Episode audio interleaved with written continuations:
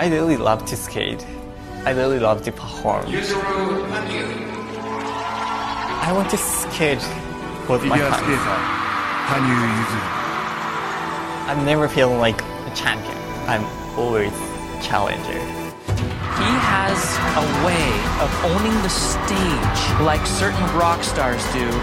Absolutely extraordinary. And that is why he's the Olympic champion. Olympic champion brings it.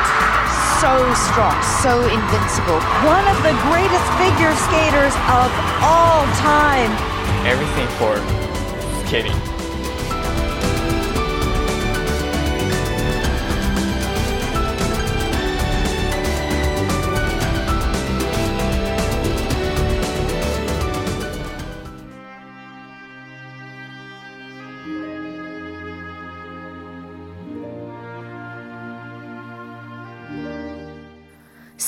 Three，发现问题。二零一二年全日本锦标赛首次夺冠。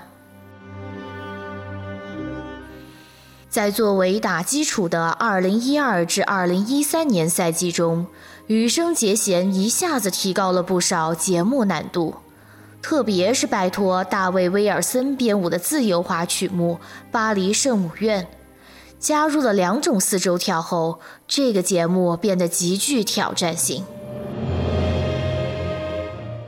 加入两种四周跳后，还在关乎高分的节目后半段中加入了八个跳跃中的五个跳跃，其中三个为连跳，而且跳跃和旋转之间还一直用细碎的步伐和转体来衔接。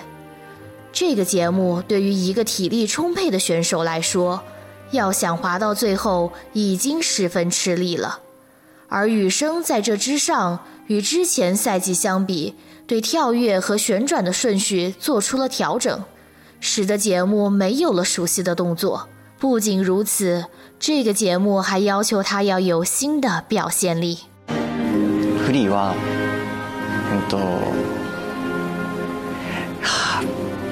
と出てこない。なんだっけ、ノートルダム・デ・パリーズっていう、うんと、フランスのミュージカルなんですけれども、まあ、内容はちょっと複雑すぎて、ちょっと語れないんですよ。曲子是好曲子，但故事情节特别复杂。不过这一点我倒不太在意，也许是厚重感吧。最开始给人一种沉重的感觉，再往后就变得柔和了。只是这种柔和和我之前的节目中的柔和不太一样，其中有一种男儿柔情，我到现在还没能完全体会这种感情。虽然是柔和的表现，但又有一种沉着感。怎么说呢？大概是男子气概的感觉吧。去年的《罗密欧与朱丽叶》是年轻、充满活力的感觉，比那要更成熟一点的感觉，有强有弱，有柔和有欢快，还是很难把握的。結構複雑な恋愛なんですよ二人恋人がいるらしいんですよでまあなんかいろいろあるんですけどまあそのステップとして、まあ、その何ですか大人になろうとしてるところも 出せたらなみたいな感じで思ってます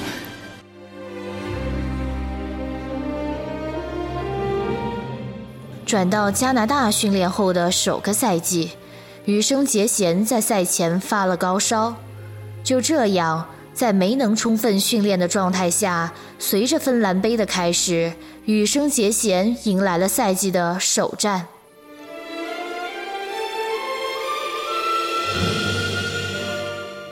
短节目开场，四周跳摔倒，羽生仅次于哈维尔·费尔南德兹，以短节目排名第二迎来了开局。第二天的自由滑上，他的后外点冰四周跳和后内结环四周跳成功落冰。不仅如此，他还成功完成了两次三周半跳，最终获得了一百七十二点五六分，凭借自由滑第一，反败为胜。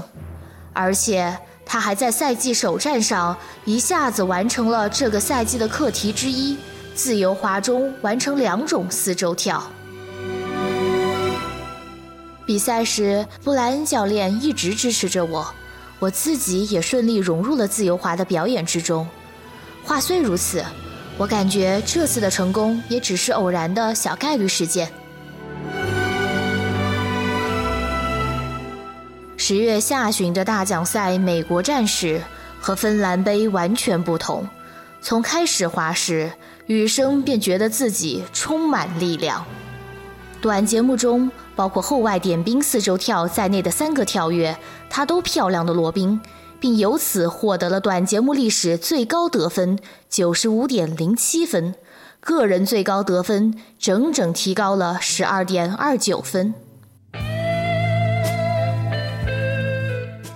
由编舞师杰弗瑞·布特尔编舞的这个节目，在这之后又屡次打破历史最高得分。这就是此后让日本人一听到这个曲子就想到羽生结弦，说到羽生结弦就想到这个曲子的著名短节目《巴黎散步道》。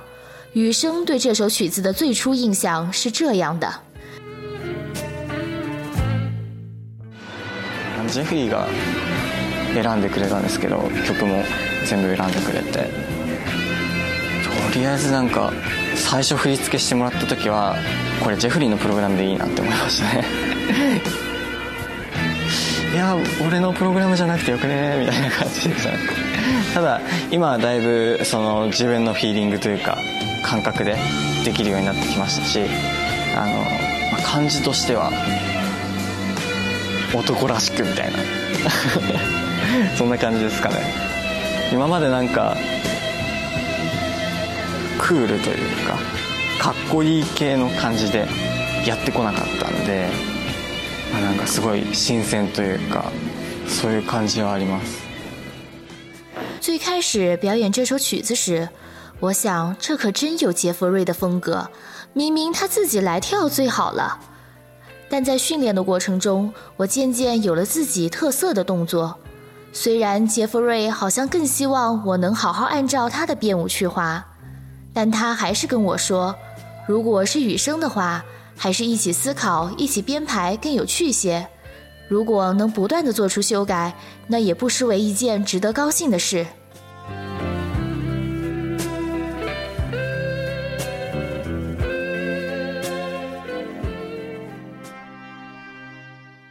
与短节目第二名拉开接近十分分差后，迎来的自由滑上，羽生彻底崩盘，后外点冰四周跳和后内结环四周跳都摔倒了。随着节目的进行，速度和力量也逐渐无以为继，最后后内点冰三周跳摔倒后还撞到了后背，最终以一百四十八点六七分自由滑排名第三，总分排名第二。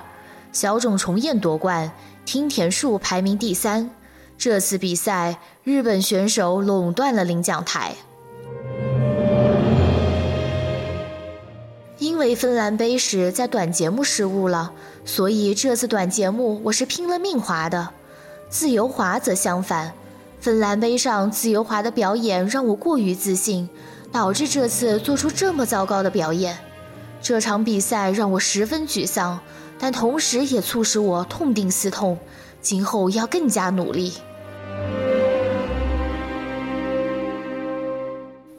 大奖赛第二站，也就是十一月下旬，在羽生的家乡宫城县举办的 NHK 杯比赛场馆——宫城县综合运动公园综合体育馆，是东日本大地震时安放受难者遗体的地方。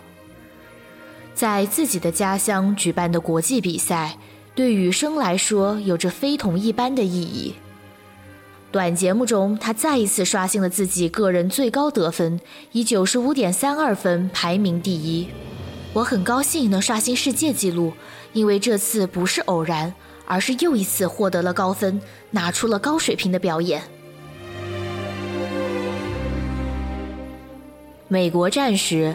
羽生因为没来得及整理好在短节目中获得高分后的心情，在自由滑时彻底崩盘。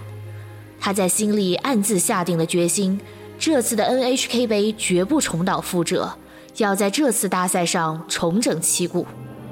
在关乎能否打进大奖赛总决赛的自由滑节目中，羽生虽然完成了后外点冰四周跳，但随着节目推进，羽生逐渐失速，在勾手三周跳时摔倒了。最后的旋转也因为蹲转失去了平衡，双手撑了地。但即使如此，和之前的两次比赛中的自由滑相比，这次他的表演自始至终都充满着力量。最终，他以一百六十五点七一分自由滑排名第一，总分二百六十一点零三分，与第二名的高桥大辅拉开将近十分差距，获得了彻底的胜利。和美国站相比，这次的短节目几乎发挥了同样水平。之后的自由滑也跳出了两个四周跳，我觉得这是很大的进步。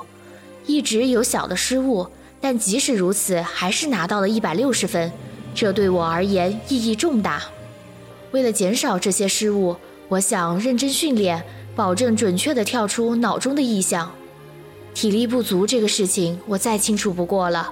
美国战时失败的原因就是注意力涣散，加上体力不支，所以我想一边继续在训练中提高注意力，一边以百分之一百二十的体力进行训练。我已经花了很长时间去练习。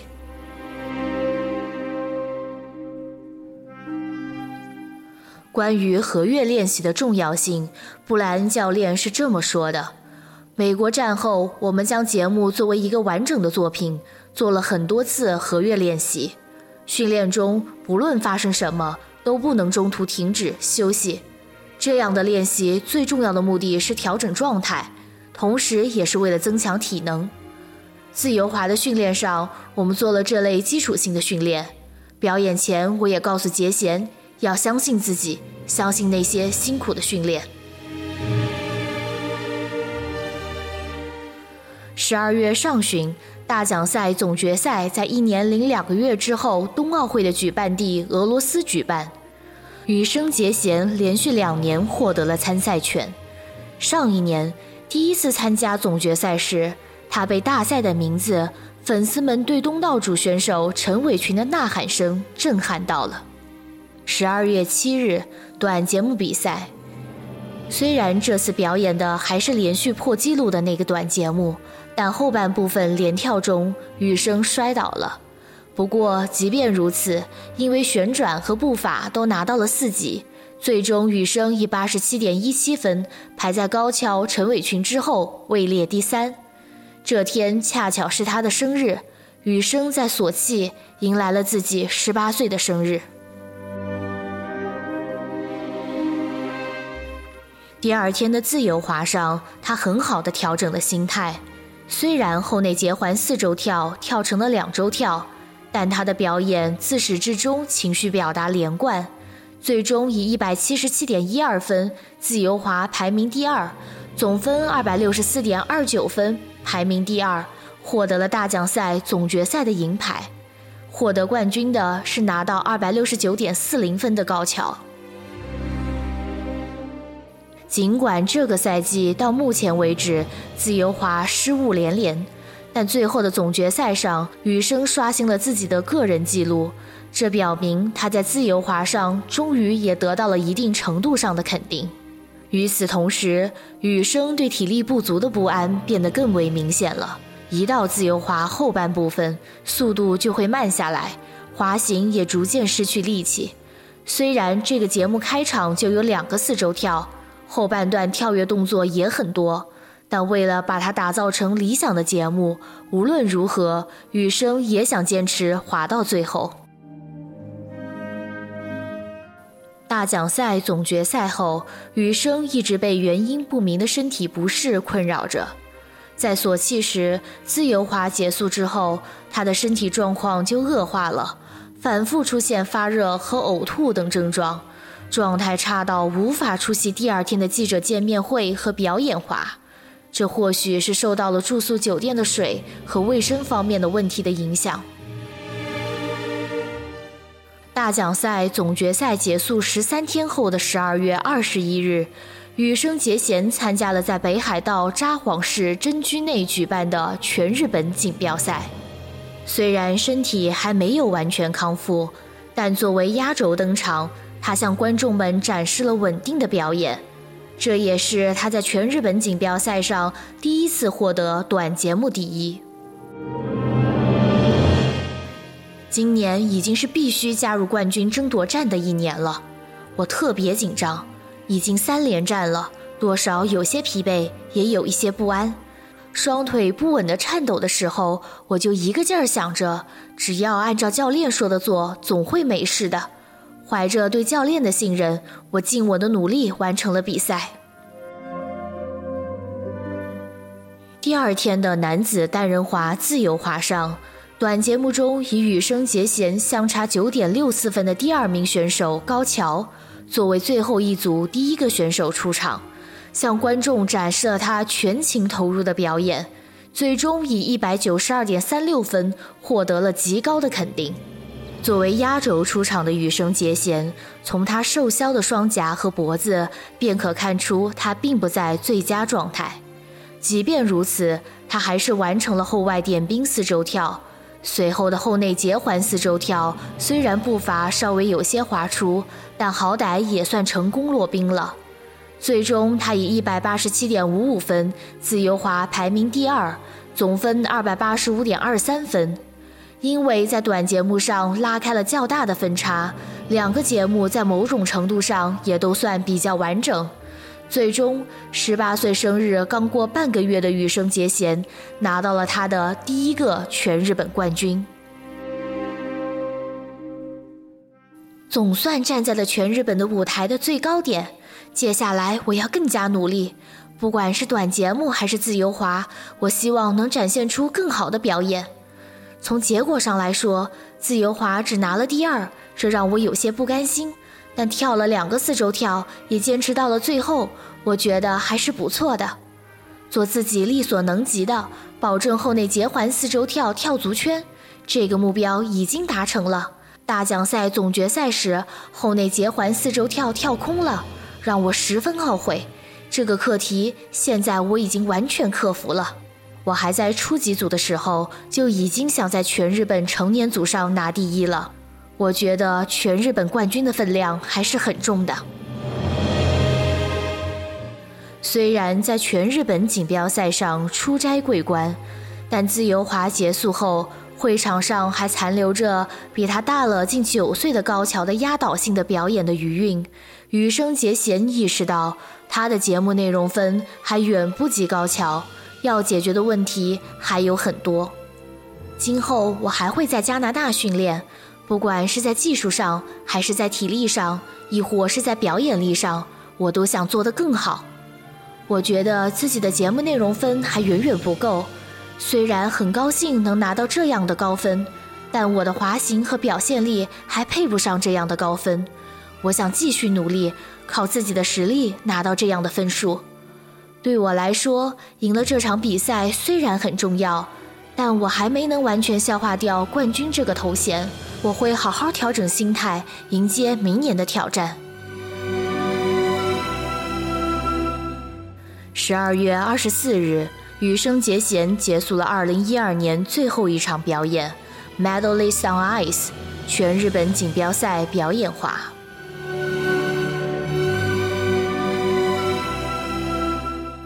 东日本大地震后，羽生辗转各地参加兵演，接着又拿到了世锦赛铜牌。此后，随着训练场地移到加拿大，尚未完全适应国外生活的羽生，转眼又迎来了新的赛季。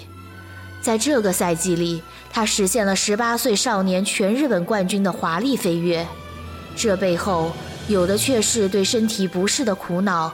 和对体力极限的高难度节目的不断挑战，年后等待着他的，则是索契冬奥会前最后一次世界锦标赛。